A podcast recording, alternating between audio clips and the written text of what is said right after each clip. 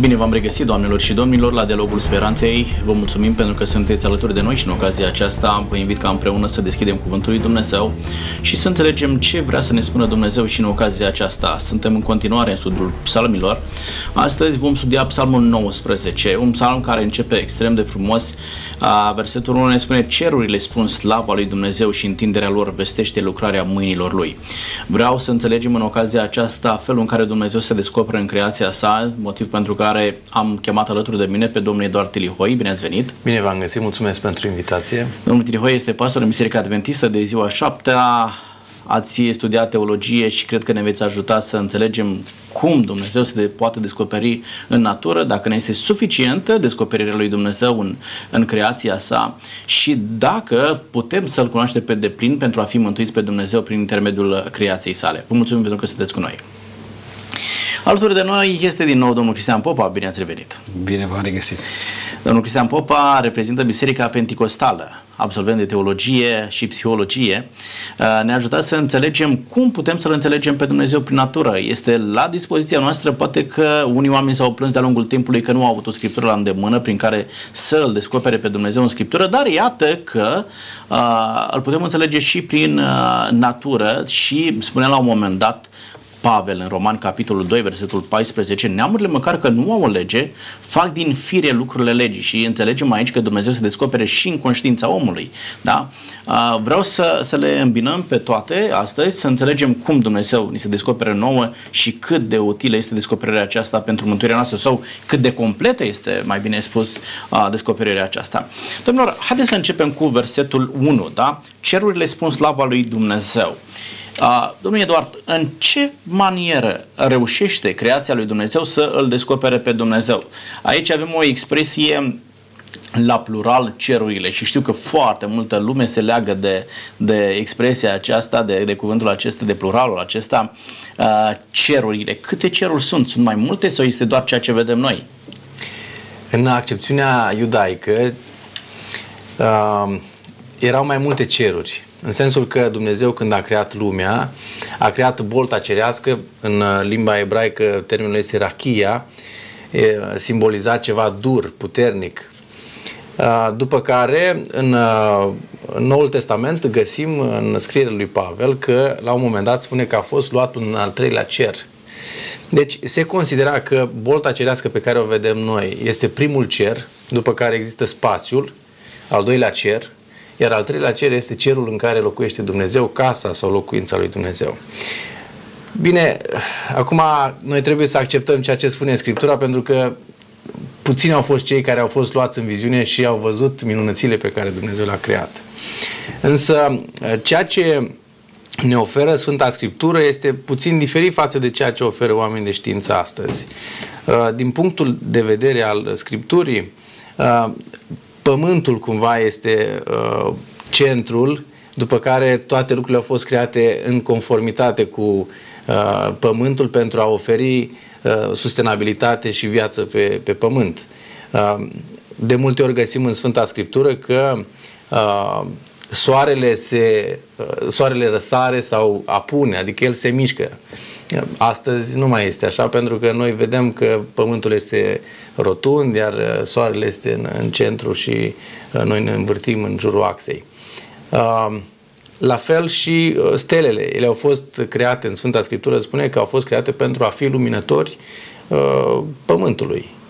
Toate acestea vorbesc despre slava lui Dumnezeu, ne vorbesc despre faptul că Dumnezeu este un Dumnezeu mare, un Dumnezeu impresionant, care s-a descoperit într-o manieră deosebită atunci când a creat toate aceste elemente pentru a oferi viață, oferi uh, frumusețe uh, mediului înconjurător.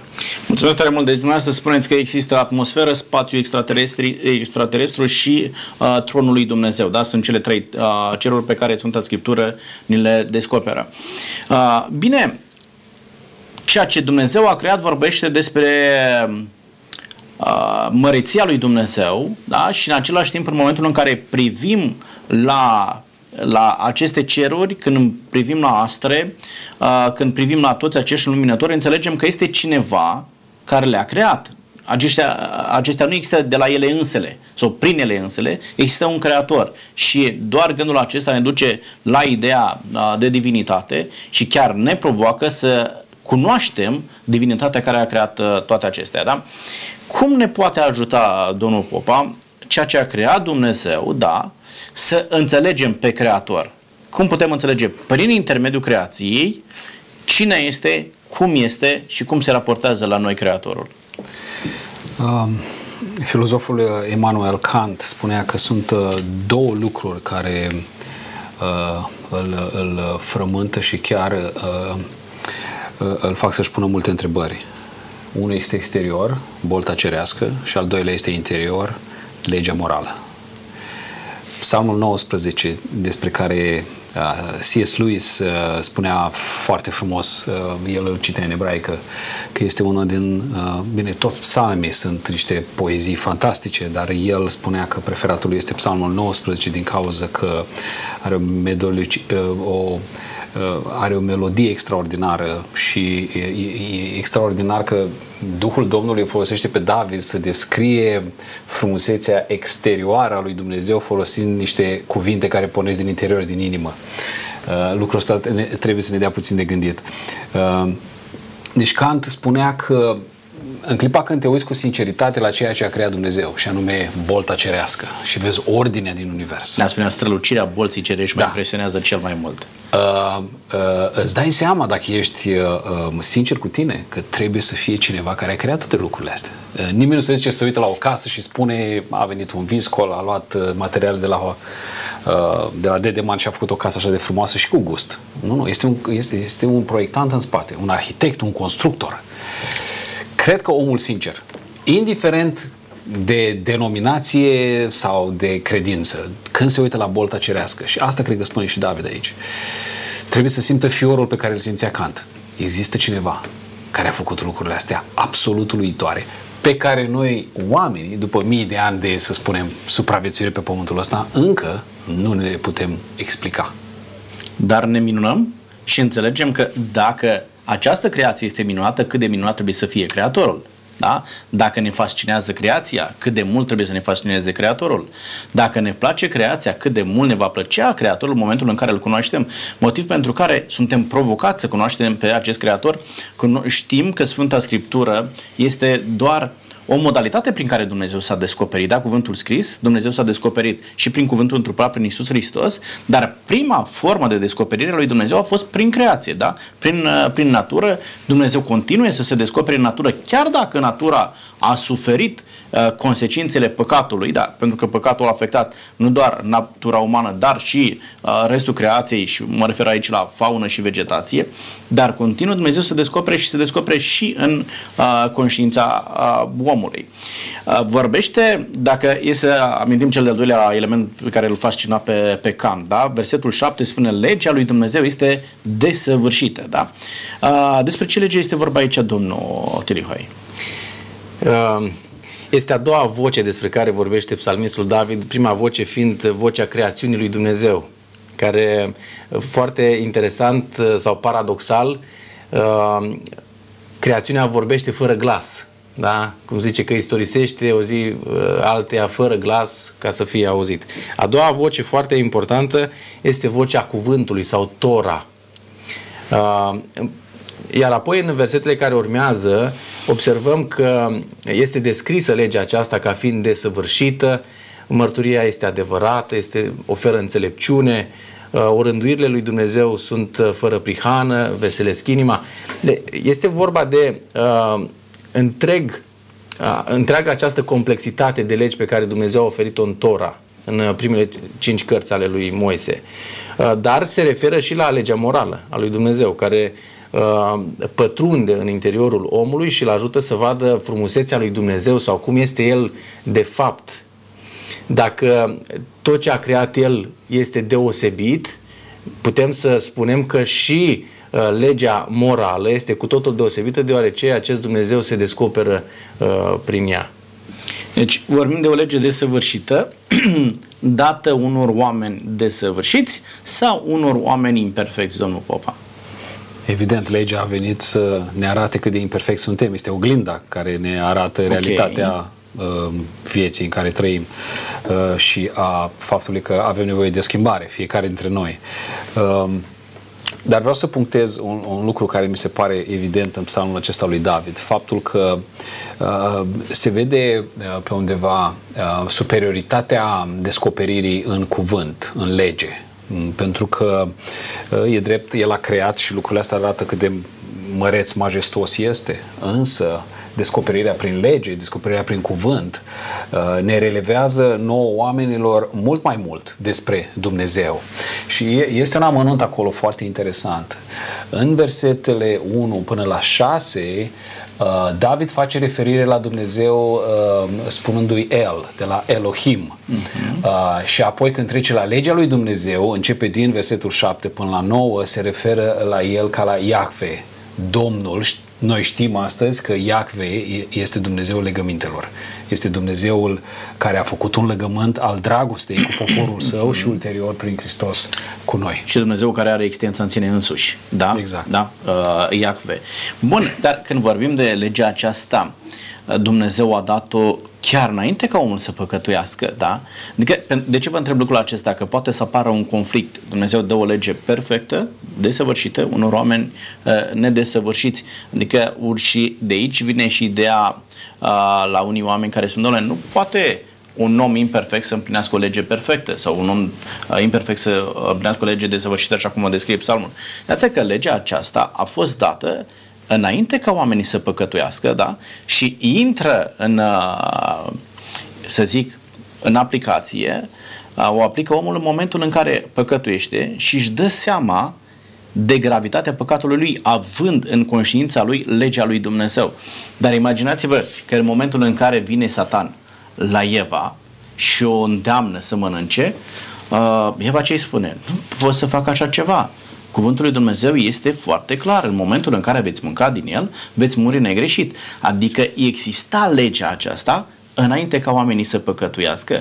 Oamenii o cunoșteau, puteau opera cu ea și îi proteja de a cădea, pentru că oamenii aveau voințe libere înainte de a cădea. Da? Și ei știau, dacă facem lucrul acesta, ne se întâmplă asta. Aveau păcatul, spus, aveau și consecința păcatului făcută uh, cunoscut. Și asta îi protejează pe oameni Uh, și înainte de uh, cădere, dar îi protejează și după cădere. Adică oamenii privesc mai departe la legea aceasta lui Dumnezeu și înțeleg. În ce fel, domnul Trihoi, ne poate ajuta legea aceasta dar, atenție, trebuie să, să, să fim foarte atenți la ceea ce spunem, pentru că uh, e, e foarte sensibil. O lege desăvârșită poate contribui la desăvârșirea unui om? Omul este, da, a căzut în păcat, da, vorbim după momentul căderii în păcat. Omul a fost creat de, de om, uh, de Dumnezeu perfect, da? Vine legea aceasta, intră în scenă, omul o aplică în viața lui, poate duce pe om la desăvârșire? Din nou, unde a fost? Aș reveni la Psalmul 19, unde spune versetul 7, legea Domnului este desăvârșită și înviorează sufletul. Mărturia Domnului este adevărată și dă înțelepciune celui neștiutor. Uh, și apoi mai departe spune că e fără prihană, poruncile sunt curate, luminează ochii. Ce interesant! Uh, legea întotdeauna a avut rolul de a uh, arăta înspre un dreptar. Adică Dumnezeu are un, un guvern și la baza guvernului său este o lege. Fără acea lege nu mai există guvernul lui Dumnezeu. E o Constituție. E o Constituție. Ei bine, uh, în momentul în care în ceruri a existat o ființă care a păcătuit, înseamnă că a călcat o lege. Exista o lege și în ceruri. Când a venit pe pământ și a creat uh, pământul, Dumnezeu a oferit iarăși o lege. Bineînțeles, uh, în grădina Eden avem o referire la, la o lege în momentul în care Dumnezeu îi spune lui Adam să nu mănânci din pomul acela, din mijlocul grădinii. E o lege aceea. Când a călcat acea lege, el s-a făcut vinovat de călcarea ei. În uh, capitolul 4 din Geneza observăm că Dumnezeu vine la Cain și îi spune foarte interesantă, chiar aș vrea să citesc aceste, uh, acest text, uh, care iar ne face referire la faptul că exista o lege. Uh, Dumnezeu îi zice, uh, pentru ce te-ai mâniat și pentru ce ți s-a somorât fața, nu e așa, dacă faci bine, vei fi bine primit, Dar dacă faci rău, păcatul pândește la ușă. Observați, Dumnezeu face referire la păcat. Păcat este călcarea legii. Uh, dumneavoastră întrebați dacă legea ne poate face pe noi desăvârșiți. Exact. Uh, legea nu ne poate face desăvârșiți. Pentru că legea îți arată doar că ești păcătos. Legea este oglinda.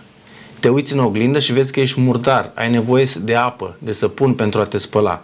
Domnul Iisus Hristos este Cel care ne curățește de păcat. Legea doar indică păcatul în viața noastră. Altfel, uh, dacă n-ar exista lege, noi nu am, ști, n-am fi știut că există păcat. Uh, astăzi mai avem nevoie de lege, normal, fără lege nu știi că ești păcătos. Uh, David se roagă foarte frumos în, în capitolul 19 din psalm, chiar la final, zice, Doamne, păzește-mă de mândrie, păzește-mă uh, să, ca ea să nu stăpânească peste mine. Atunci voi fi fără prihană, nevinovat de păcate mari. Dacă pot să... Sigur. Ca să terminat. Sigur. Uh, legea arată uh, spre caracterul lui Dumnezeu. În grădină nu era dată o lege Fiind cum a fost cea de la caracterul lui Dumnezeu. Legea este de fapt caracterul lui Dumnezeu. Exact. Îl reprezintă pe Dumnezeu. Legea despre care vorbea foarte bine uh, colegul meu, uh, uh, faptul că Dumnezeu avea o lege în cer și că Lucifer a încălcat-o primul, uh, are de a face cu caracterul lui Dumnezeu. Dumnezeu poruncește și el nu poruncește arbitrar poruncește din caracterul lui. Asta a fost legea uh, despre care vorbeam parcă dățile trecute, legea morală pe care o găsim și în Amazon dacă mergem, da? Indiferent mm-hmm. de cultură, de societate. Descoperit în conștiința omului. Oriunde sunt garduri, da. oricine știe în orice cultură că n-are voie să intre la vecinul, nevasta lui, nevasta lui, nevasta mea, nevasta mea. Uh, legea asta morală arată spre caracterul lui Dumnezeu. Ce s-a întâmplat la Sinai? Dumnezeu, de fapt, când dă decalogul, el re- relevează caracterul lui. Ăsta, ăsta sunt eu. Mm-hmm. Și voi trebuie să fiți sfinți pentru că eu sunt sfânt. De altfel, căutarea noastră nu este neapărat o împlinire a legii, ci o împlinire a caracterului Dumnezeu în viețile noastre. De, de fapt, ce spuneți este dumneavoastră legea. la Sinai, Dumnezeu nu a făcut decât să pună într-o formă scrisă legea lui Dumnezeu, exact. ea a existat mai înainte. Legea lui Dumnezeu cu aplicare la muritori, la cei de pe pământ, da. evident. Da. Uh, bineînțeles că Dumnezeu știa că omul nu poate să țină fără ajutor și că legea este de fapt îndrumătorul spre Hristos, singurul care a venit, Correct. a trăit fără păcat, a împlinit legea lui Dumnezeu. De ce? Pentru că avea caracterul lui Dumnezeu. Și uh, Pavel spunea cât de mult îmi doresc corintenilor ca să prindă Domnul Iisus chipul în voi. De fapt, legea să fie împlinită uh, perfect prin faptul că noi ne asemănăm cu Isus Hristos. Da, vedeți, e, e un cerc închis. Zice Hristos, dacă mă iubiți, veți păzi poruncile mele. Da? În momentul în care îl descoperi pe Iisus Hristos, a, nu poți să nu faci ceea ce îți cere Hristos. Da? Pentru că îl iubești și nu mai ai nevoie de o altă explicație. Mergând la lege, descoperi gravitatea situației în care te afli mm-hmm. și îți dai seama că din acea situație nu te poate scoate decât Hristos și te trimite din nou la Hristos. Înțelegeți? Adică dragostea te, de Hristos te trimite la lege legea îți arată că ai nevoie de cineva care să te salveze și acel cineva nu poate fi decât Isus Hristos. E că nu le poți separa sub nicio formă unele de, de celelalte. De aceea am pus întrebarea aceasta să fie clară pentru cei care ne, ne urmăresc, răspunsul să fie cât se poate de clar. Legea nu desăvârșește, ci Hristos desăvârșește, dar legea îți arată că ai nevoie de Isus Hristos, da? îți arată cât de grav este să trăiești fără Isus Hristos. Mm-hmm. Pentru că dacă omul n-ar înțelege că este păcătos, n-ar înțelege că are nevoie de un salvator, de un mântuitor, uh, dacă n-ar înțelege că este sub condamnarea uh, păcatelor lui, nu, s-ar, nu l-ar căuta pe Isus Hristos. Da? Și, dar în același timp, când îl descoperi pe Isus Hristos, dragostea de Isus Hristos, uh, te aduce în situația în care nu concepi să trăiești altfel decât însușindu-ți caracterul lui Isus Hristos, care spuneați că este reprezentat prin, reprezentat prin legea morală. Aș, aș adăuga un aspect. Într-adevăr, pe Sinai s-au dat cele 10 porunci, o explicare a legii lui Dumnezeu, dacă vreți. De ce? Pentru că legea lui Dumnezeu, așa cum ne spune Domnul Isus Hristos, se poate înțelege prin uh, cele două mari porunci, să-L iubești pe Dumnezeu și să-ți iubești aproapele. Dacă ne uităm pe tablele legii care au fost date pe Sinai, observăm că primele patru se referă la ce înseamnă dragostea față de Dumnezeu, iar următoarele șase ce înseamnă fa- dragostea față de aproapele. Și dacă ar fi să, să însumăm pe aceste două mari porunci, putem să uh, ajungem la rezultatul unui singur cuvânt, dragoste. În ceruri era porunca aceasta, iubește. Iubește-ți aproape, iubește-L pe Dumnezeu. Ei bine, eu cred că Așa cum uh, bine s-a spus, legea este uh, călăuzitorul nostru spre Dumnezeu, spre Isus Hristos. El ne arată caracterul, frumusețea Lui. Dacă revelația, ne de, revelația uh, naturală ne demonstrează măreția Lui Dumnezeu, revelația specială, Sfânta Scriptură, ne arată profunzimea Lui Dumnezeu și, și uh, frumusețea lăuntrica sa ceea ce ne cucerește. Un om când vrea să se apropie de Dumnezeu, cred că în primul rând are contact cu legea și îi spune că este păcătos. Următorul pas este să meargă la Hristos și să-i facă această curățire sau desăvârșire pe care dumneavoastră o menționați. Da, sunt foarte mulți oameni care au o anumită căutare sufletească pe care nu o definesc la un moment dat și încearcă să-și umple acel gol da, din sufletul lui, căutându-l pe Dumnezeu. Și așa suntem creați, zice 3 cu 11 Eclesias, Dumnezeu a făcut orice lucru frumos la vremea lui și a pus în mintea lor gândul veșniciei. Iar omul că trăiește pe pământul acesta este într-o permanentă căutare de Dumnezeu. Da? Îți dai seama în situația în care ești, îți dai seama că nu ești bine și atunci te duci la Dumnezeu. Mă întreb, cine te ajută să-ți dai seama că nu ești bine? Domnul Popa. Cine te ajută să, să înțelegi că ai nevoie de, de un Dumnezeu. Legea ți arată, ai greșit, dar este cineva care sensibilizează conștiința noastră și ne trimite la, la Isus Hristos. Da, nu? Domnul Isus le spunea ucenicilor în Ioan că ăsta este rolul mângâietorului, a Duhului Sfânt, Corect. care vine Corect. în inima omului și îl convinge de păcat. Îl convinge că legea este bună, este frumoasă, este revelația cu caracterul lui Dumnezeu și că noi, neputând să o împlinim, avem nevoie de o, o moarte substiționară, de cineva care să ne ia locul și ăsta este Hristos. Acum, când te uiți la ceruri și vezi frumusețea lui Dumnezeu, poți să simți fiorul care l-a simțit Kant și Kant a rămas ateu. Sunt uh, oameni de alte religii care se uită la cer și se uită uh, cu admirație, crezând în un creator. Dar legea specială a lui Dumnezeu, Sfânta Scriptură, este uh, locul unde cu adevărat ne întâlnim cu Dumnezeul lui Avram, lui Isaac și lui Iacov. Nu orice fel de Dumnezeu, nu orice fel de creator. Și uh, legea aceasta este cea care ne curățește. De asta folosește David aici uh, că poruncile lui Dumnezeu ne luminează ochii. Cum se întâmplă lucrul acesta? Încă nu am întâlnit un om care să citească Scriptura, să o împlinească și să facă lucruri murdare. Nu există. Scriptura este călăuza și cea care ne curățește, pentru că, de fapt, ea ne revelează caracterul lui Dumnezeu și asta ne curățește. Dacă aflu că Dumnezeul pe care eu îl slujesc e blând, păi nu trebuie să strig la copii acasă.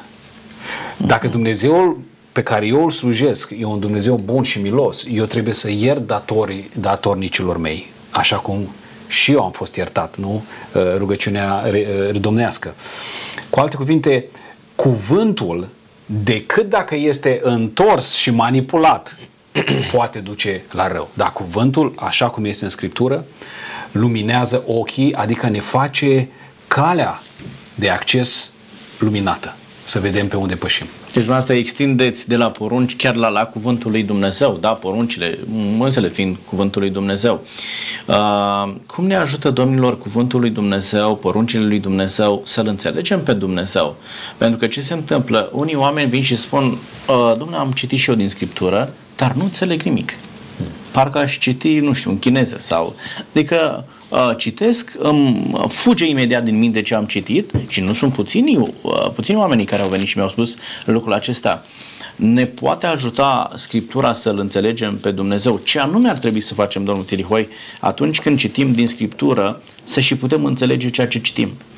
Aș vrea să dau citire unui text din 1 uh, Petru, capitolul 1, de la versetul uh, 20 spune, fiindcă mai întâi de toate să știți că nicio prorocie din Scriptură nu se tâlcuiește singură, căci nicio prorocie n-a fost adusă prin voia omului, ci oamenii au vorbit de la Dumnezeu mânați de Duhul Sfânt. Această carte este o carte supranaturală. În ce sens? Dumnezeu a dorit să transmită cuvintele acestea prin niște vase omenești, precum noi. Iar uh, Duhul Sfânt a inspirat gândurilor uh, oamenilor acest mesaj. Iar omul, mânat de Duhul Sfânt, a transpus în scris acest mesaj pe care noi îl avem aici. Și uh, versetul 19, vreau să-l citesc. Spune, și avem cuvântul prorociei făcut și mai tare, la care bine faceți să luați aminte ca la o lumină care strălucește într-un loc întunecos, până se va crăpa de ziua și va răsări luceafărul de dimineață în inimile voastre. Pentru a înțelege acest cuvânt este nevoie de rugăciune. Îl rugăm pe același Dumnezeu care a inspirat prorocii să ne inspire și pe noi sau să ne deschidă și nouă mintea să-L putem înțelege pe Dumnezeu. În același timp, când ne apropiem de Cuvântul lui Dumnezeu, se va întâmpla această minune despre care ne vorbește aici uh, Petru. Uh, va răsări luceafărul de dimineață în inimile noastre. De fiecare dată când deschidem Biblia, ne rugăm, citim, atunci se uh, produce schimbarea despre care Biblia ne vorbește. Cum spunea uh, domnul Popa foarte bine că uh, nu a văzut niciun om care să citească Biblia, să o împlinească și să facă o uh, nelegiuire. E adevărat. Pentru că un om care se apropie de Dumnezeu nu va putea rămâne neschimbat. Adică Scriptura reușește să ne și schimbe, da? Da, adică eu... zice 4 cu 12 uh, evrei, cuvântul lui Dumnezeu este ca o sabie cu două tăișuri, pătrunde până acolo că desparte Duhul și măduva, judecă simțurile și gândurile inimii, adică acest cuvânt al lui Dumnezeu are puterea de a schimba modul nostru de gândire și uh, când vorbește Pavel celor din Roma, le scrie scrisoarea către romani, 12 cu 1, Pavel spune, vândem dar fraților pentru îndurarea lui Dumnezeu să vă prefaceți prin înnoirea minții voastre ca să puteți înțelege pe Dumnezeu, ca să puteți face voia lui Dumnezeu, ca să puteți deosebi da, ce este bine și ce uh, este rău. Și este ceea ce spuneați dumneavoastră mai de da. ne deschide ochii uh-huh. să-l putem înțelege, dar lucrul acesta presupune o schimbare de mentalitate. Da, și eu aș vrea să fiu și puțin practică. Poate să uite cineva la noi care chiar vrea să citească, are voință și nu înțelege. Vreau să fiu foarte practic. Acum, dacă te pus să citești Apocalipsa sau uh, Leviticul, e, sunt lucruri complicate acum, da? Sau Ezechiel. Sau Ezechiel sau Isaia, mă rog, sunt lucruri mai complexe. Eu ce sfătuiesc pe începători, pe cei care sunt la început, ia Evanghelia după Ioan, care este absolut fermecătoare. Matei, Marcu, citește Evangheliile. Începe de acolo, ăla e ca un fel de abecedar. Găsește-ți o comunitate unde se predică acest cuvânt ca să-l înțelegi. La început suntem toți copii, avem nevoie de lăptic. Trebuie să ne învețe cineva din el, să ne, să ne îndrume. Dar în niciun caz să nu cadă în capcana în care au căzut foarte mulți. Că există o elită care înțeleg Sfânta Scriptură și noi trebuie să mergem la ei ca ei să ne învețe. Să ne interpreteze și, și să, să ne interpreteze. Lor. Asta este, uh, asta este un lucru greșit. Uh, Sfântul Petru spune, toți sunteți preoți, toți sunteți fii de împărați, cu alte cuvinte, toți avem acces la Dumnezeu prin Sfintele Scripturi. Ca orice lucru la început, că dacă începi un sport, dacă te apuci mâine de fotbal, normal că trebuie să înveți regulile întâi. Corect. Să știi cum e mingea. Exact așa e și cu Scriptura. Scriptura nu este o carte ca oricare alta pe care o iei și o înțelegi din prima. Ci uh, trebuie să existe un proces al inițierii. Oamenii trebuie împinși să citească ceea ce este ușor, de înțeles, de parcurs și știți vorba aia, pofta vine mâncând. Cu cât mănânci mai mult, cu cât vezi că principiile de viață sunt acolo, de ce nu să citească câte, o, câte 5-6 uh, versete din proverbe? Orice om de pe lumea asta când citește proverbe sau psalmi, Uh, dar proverbele dau o înțelepciune foarte pragmatică. Da. Uh, omul se îndrăgostește de cuvânt și încetul cu încetul începe să fie călăuzit spre a uh, înțelege și a recepționa cât mai mult din Scriptură. Cum mai zice Pavel la un moment dat despre cuvântul lui Dumnezeu, lucrurile acestea trebuie judecate duhovnicește. În momentul în care ne apropiem de, cu, de cuvântul lui Dumnezeu, de Sfânta Scriptură, cade o uh, beletristică, o carte beletristică, uh, nu mai este aceeași descoperire a lui Dumnezeu. Noi înțelegem Scriptura în momentul în care există și participarea Duhului Sfânt al lui Dumnezeu la nivelul conștiinței noastre. Da? În felul acesta, cuvântul lui Dumnezeu devine revelație pentru noi. Uh, revelația cum a ajuns la noi, da? zice 2 Timotei 3 cu 16, toată Scriptura este insuflată de Dumnezeu și de folos să învețe, să mustre, să îndrepte, să dea înțelepciune, neprihănire. Ei, a, același Duh Sfânt care a inspirat Scriptura este același care ne poate ajuta să înțelegem Scriptura. E și motivul pentru care zice Hristos, va veni un alt mângâietor care vă va călăuzi în tot adevărul. Atunci când ne plecăm pe genunchi și cerem Duhului Sfânt al lui Dumnezeu să participe la nivelul minții noastre atunci când citim, putem înțelege Sfânta Scriptură. Îmi povestea un coleg pastor că a mers într-o vizită și a găsit pe cineva citind din Scriptură și a spus, oh, ce bine, citiți Scriptura. Și că, citesc, dar nu înțeleg nimic, dar lângă el avea o sticlă cu vin. Adică mai iei un pahar, mai citești, în felul acesta poți să citești romanul Ion în felul acesta, dar dacă ai băut două pahare nu mai înțelegi ce spune acolo, da? Dar când te apropii de Sfânta Scriptură, trebuie să te apropii cu altă atitudine, da? Să permiți Duhului Sfânt să-ți fie partener în studiu. Vă rog, domnul. Aș aminti un aspect deosebit. Dacă s-a discutat despre a citi acest cuvânt cu rugăciune, cred că și oamenii lui Dumnezeu au un rol deosebit în toată această incursiune a descoperirii cuvântului Dumnezeu. Pentru că Domnul Isus în Matei 28 ne spune duceți-vă și faceți ucenici din toate neamurile botezându-i în numele Tatălui, al Fiului și al Sfântului Duh și apoi versetul 20 spune și învățați tot ce v-am poruncit eu. Este nevoie ca oamenii lui Dumnezeu să învețe pe alții care nu cunosc tainele acestea ale Sfintelor Scripturi și cu siguranță vor ajunge și ei la un moment dat când vor putea să intre în, în Sfintele Scripturi și să vadă frumusețea lui Dumnezeu. Cred că fiecare dintre noi care avem habar de scriptură și în fiecare zi studiem din el, îl descoperim și redescoperim pe Domnul și inimile noastre, așa cum spune și psalmistul, uh, sunt pline de, de frumos. Uh, este foarte adevărat, însă în același timp cred că rolul liderului religios este rolul învățătorului care poartă mâna copilului și îl învață să scrie dar în viață lasă să scrie ce își alege el să scrie. Rolul liderului religios este să îl inițieze în, în Scriptură, să deschidă Scriptura, să-l îndrepte către Dumnezeu, dar în același timp să permită omului să-l înțeleagă personal și să-și dezvolte o convingere personală despre ce este și cum este uh, Dumnezeul pe care vrea să-l uh, slujească. Cu siguranță, nu da. m-am referit la faptul că am înțeles ce a spus dumneavoastră, dar eu, eu am, să, da, sigur. să asculte de un, de un lider și să nu uh, Fac, am, am făcut completarea aceasta, eu am înțeles da. ce a spus dumneavoastră, dar fac completarea aceasta pentru că sunt și astfel de voci, da? Eu am întâlnit și oameni care au spus, domnule, dar n-am voie eu să citesc Scriptura, eu sunt păcătos. Da. Da? da am uh, este liderul religios care face lucrul acesta. Și el ține învățat... pe oameni uh, la un nivel minim de cunoștințe. Exact. Tocmai ca oamenii să nu crească. Dar Marea Trimitere spune faceți ucenici, învățându-i tot ce v-am poruncit. Exact, exact. Ce înseamnă un ucenic? Un ucenic face un alt ucenic. Adică rolul liderului religios în deslușirea scripturilor are întotdeauna de a face cu formarea caracterului cristic. Adică omul trebuie să crească, la, exact. să ajungă la nivelul când poate singur să studieze și mai mult decât atât poate să îi aducă pe alții la Hristos. Și cum zice Habacuc, cel neprihănit va trăi prin credința lui, dar nu pot să fiu neprihănit, uh, să trăiesc uh, prin, prin credința mea atât timp cât este convingerea altuia. Uh-huh. Adică trebuie să am convingerea mea și să pot răspunde personal înaintea lui Dumnezeu. Mergem mai departe. Versetul 9 zice că frica de Domnul este uh, curată. De ce să ne fie frică de Dumnezeu, domnul Tilihoi?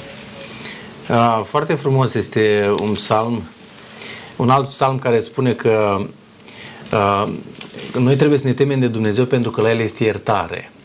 Mm-hmm. Uh, și într-adevăr, când am descoperit acest cuvânt, am rămas deosebit de impresionat și în același timp mișcat, pentru că ne dăm seama că doar la acest Dumnezeu, la Dumnezeul Scripturii, există iertarea păcatelor.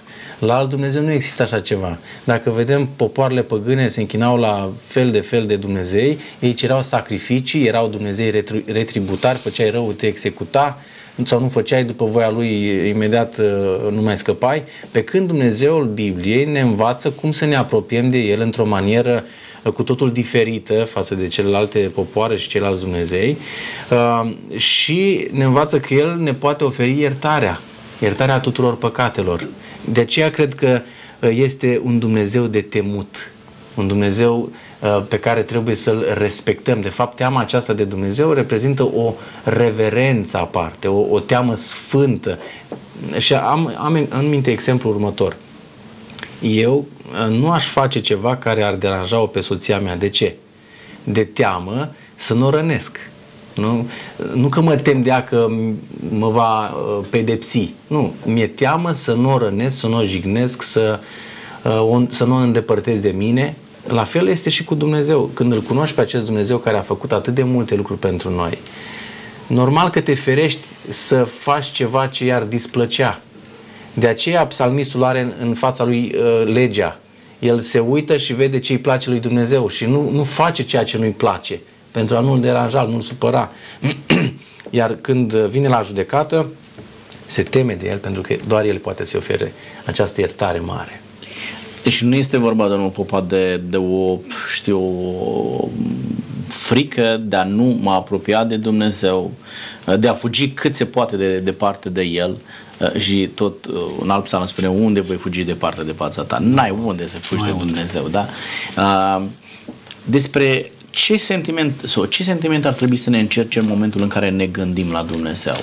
Uh, ce sentimente încearcă pe oamenii care îl descoperă pe Dumnezeu așa cum este El?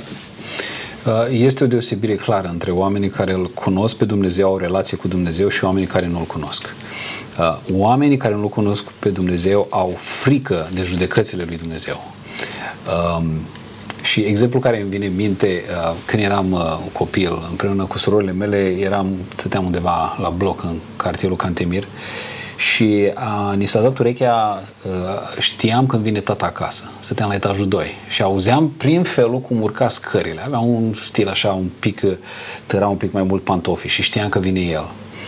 Uh, um, nu ne era frică de el în sensul că el n-a fost niciodată un zbir. A fost un om care ne-a iubit și ne-a arătat un caracter cristic. Dar ne era frică de el dacă nu împlineam ceea ce el poruncise. Dacă spunea să cură, să ștergeți vasele, să dai cu mătura, nu era aspirator pe vremea aia, să dai cu mătura și n-am făcut. Uh, intram în priză toți. Până ajungea la etajul 2. Totul se termina până ajungea sus. Despre fiecare aia cred că este vorba. Da, da. Dacă îmi făceam treaba, dacă ascultam, venea tot acasă. Era ok. Abia așteptam. așteptai să-l vezi că îl vedea, a venit, uite tata, am Mă și lăuda, da, da. dădea o înghețată, da. dar dacă nu împlineam, era frica aia, n-am împlinit, n-am îl, făcut. Îl supără. Îl supără.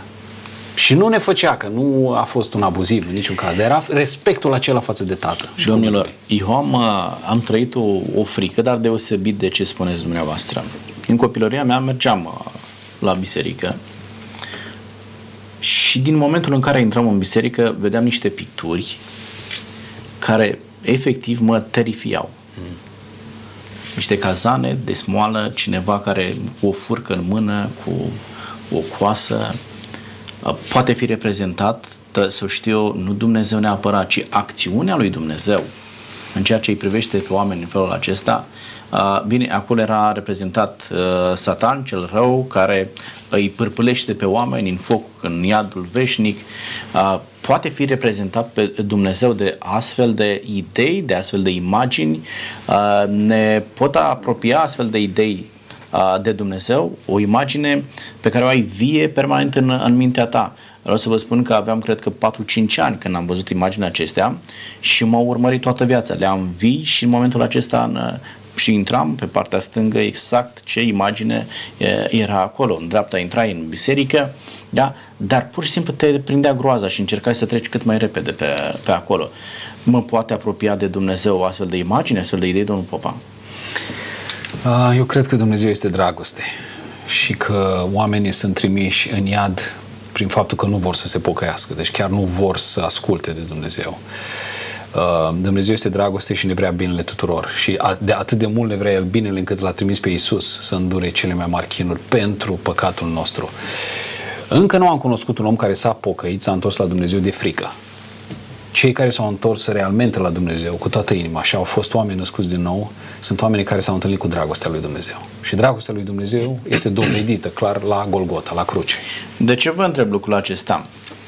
Uh, am terminat o, o prezentare la o conferință în care am vorbit și despre iad și potrivit convingerilor mele din Biblie, am spus că iadul nu este veșnic, dar focul acesta are un efect veșnic da? și nu o durată veșnică. Și niște domni foarte bine au venit la mine și au spus, dacă nu există iad veșnic, care este motivul pentru care să mă mai pocăiesc? Adică ar putea frica de iad să mă conducă la cunoaștere de Dumnezeu, la slujire de Dumnezeu, la o, o închinare plină de dragoste față de Dumnezeu, dacă îl slujești pe Dumnezeu din frică de iad, nu știu dacă produce pocăință reală. Poate am fost cinic la momentul acela și am spus, domnule, cine se pocăiește de frica iadului, de iad va avea parte. Da? Mm. Pentru că nu asta mă conduce la, la Dumnezeu. Vă rog, domnul Tilivai, că voia să spuneți. Uh, există în uh, creștinism, sau, și nu numai în creștinism, o variantă propovăduită, expusă cu privire la caracterul lui Dumnezeu, care nu are de-a face cu Dumnezeul biblic, cu Dumnezeul Bibliei. Uh, și s-au scos din context anumite elemente din Vechiul Testament când Dumnezeu a pedepsit un anumit păcat și s-au uh, expus într-o altă lumină, astfel încât oamenii să fie terorizați sau terifiați de acest Dumnezeu. Însă, în momentul în care studiem Sfânta Scriptură, într-adevăr, Dumnezeu este un Dumnezeu al dragostei. Însă, în același timp, este un Dumnezeu al dreptății. Pentru că dacă citim, spre exemplu, în Exodul la capitolul 33, uh, ce descoperim? Spune că Dumnezeu este bun, e drept și așa mai departe, dar nu ține, uh, nu consideră neprihănit pe cel care a păcătuit. Și atunci uh, vedem că Dumnezeul acesta, nu mai puțin să, să vă citesc textul, spune Domnul Dumnezeu este un Dumnezeu plin de îndurare, milostiv, încet la mânie, plin de bunătate și credincioșie, care ține dragostea până în mii de neamuri, iartă fără de lege răzvrătirea și păcatul, dar nu socotește pe cel vinovat drept nevinovat și pedepsește fără de legea părinților în copii până la al treilea și al patrulea neam. Observați, Dumnezeu e un Dumnezeu bun, iertător, milos, în același timp nu-i socotește nevinovați pe cei care sunt vinovați. Asta ne, ne spune că putem avea încredere într-un astfel de Dumnezeu. Adică n-ai cum să-L cumperi. El uh, este atât de drept și se conformează regulilor la fel cum ne conformăm și noi. El nu, nu iese din, din făgașul pe care l-a, l-a creionat. Uh, referitor la iad, da, vor avea parte de iad cei care nu au avut încredere în Dumnezeu. Uh, și în Apocalipsa, capitolul 20, ni se vorbește despre faptul că există un iad. Uh, și anume că cei care au fost neascultători vor arde și, cum spuneați dumneavoastră, efectele vor fi veșnice. Eu nu văd un iad veșnic, adică care să continue Ca și durat. pentru eternitate. De ce? Pentru că este uh, în neconformitate cu caracterul uh, iubitor al lui Dumnezeu, adică să știi că Dumnezeu stă pe tron și noi ne bucurăm acolo în ceruri cu sfinții și în iad se părpălesc ceilalți. Este împotriva logicii lui Dumnezeu. Dar Apocalipsa ne spune că uh, va fi cu efecte veșnice. Adică, și eu nu l-aș considera fair play pe Dumnezeu să mă pedepsească pe mine pentru cât îl păcat. pedepsește pe Hitler. Adică Sau... ce a făcut, și eu am făcut păcatele mele, dar totuși mă consider față de un om care a omorât milioane de oameni, nu cred că Dumnezeu mi-ar da aceeași pedepsă. Sau pentru o viață de 30, 40, 50 de ani să fii executat, silit o, via- o veșnicie, mi se pare absurd. Da? Deci nu, nu cred că are de-a face cu caracterul lui Dumnezeu, ci cu uh, uh, expunerea uh, poveștii lui satana despre Dumnezeu că Dumnezeu este un Dumnezeu retributar care dacă ai călcat legea te va pedepsi pentru eternitate. Ei bine, nu este vorba despre Dumnezeul Scripturii. Poate că lucrul acesta ne face, merge mai departe, Psalm 19, ca oamenilor să le fie frică de judecata lui Dumnezeu. Trăiesc oamenii cu frică, domnul Popa, când se gândesc la judecata lui Dumnezeu. Ideea, termenul acesta de judecată ne, ne uh, înfricoșează? Da, și ar trebui să ne fricoșeze când ne gândim, dar în același timp să înțelegem că la cruce justiția lui Dumnezeu s-a întâlnit cu dragostea lui Dumnezeu. Asta este de fapt și simbolul crucii. Um, um, Dumnezeu, într-adevăr, nu vrea ca nimeni să meargă în iad, pentru că este un tată cu o inimă iubitoare. Uh, și Dumnezeu este așa de serios despre justiția și dreptatea lui, încât nu și-a cruțat propriul fiu în momentul cel mai greu, când i-a spus, dacă e cu putință, să iei paharul de la mine. Cruce s-a noptat trei ore și nu s-a văzut absolut nimic. Pentru că Dumnezeu și-a întors fața, pur și simplu, din cauza că El reprezenta păcatul și pe umerii lui a fost pus a fost pusă toată justiția lui Dumnezeu. Prin urmare, prin Harul lui Hristos putem fi beneficiarii uh, prezenței lui Dumnezeu, uh, nu avem de ce să trăim în frică odată ce suntem ai lui Hristos. Frica nu vine de la Dumnezeu, ci vine de la, de la cel rău. Uh, discuția despre iad este o discuție mai complexă, poate trebuie să facem o singură emisiune numai despre asta. Cred că e nevoie. Sunt unii care spun că așa cum sunt mai multe nivele în cer, cerul cerurilor, n-am prea vorbit despre asta astăzi, dar așa este și în iad vis-a-vis de comparația, nu, nu neapărat purgatoriu, e vorba de uh, duhurile care sunt uh, închise în Sheol, uh-huh. uh, fiii lui Dumnezeu care au fost legați în lanțuri și așteaptă din timpul lui Noe judecata, uh, dar uh, Discuția, cred că mai importantă pentru noi este uh, uh, că trebuie să îl vedem pe Hristos ca cel care a suferit pentru noi mânia lui Dumnezeu.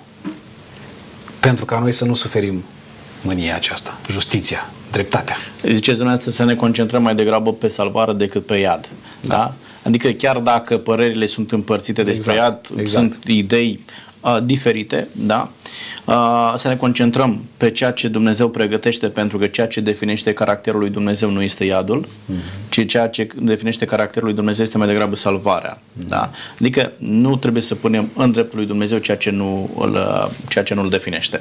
Da? Bun, domnilor, da, rămânem la ideea aceasta de, de judecată și dumneavoastră a spus la un moment dat trebuie să ne temem și la un moment dat a spus să, nu să ne fie frică. Și aici înțeleg că lumea se împarte în două. Da? Adică nu orice om, domnul uh, Tilihoi, vede judecata la fel, da? Aici sunt cel puțin două categorii de oameni care văd judecata într-un mod uh, diferit. Cine sunt uniți și cine sunt ceilalți, domnul Tilihoi? Haideți să vă citesc. În Apocalipsa, la capitolul 6, uh, de la versetul 14, spune așa.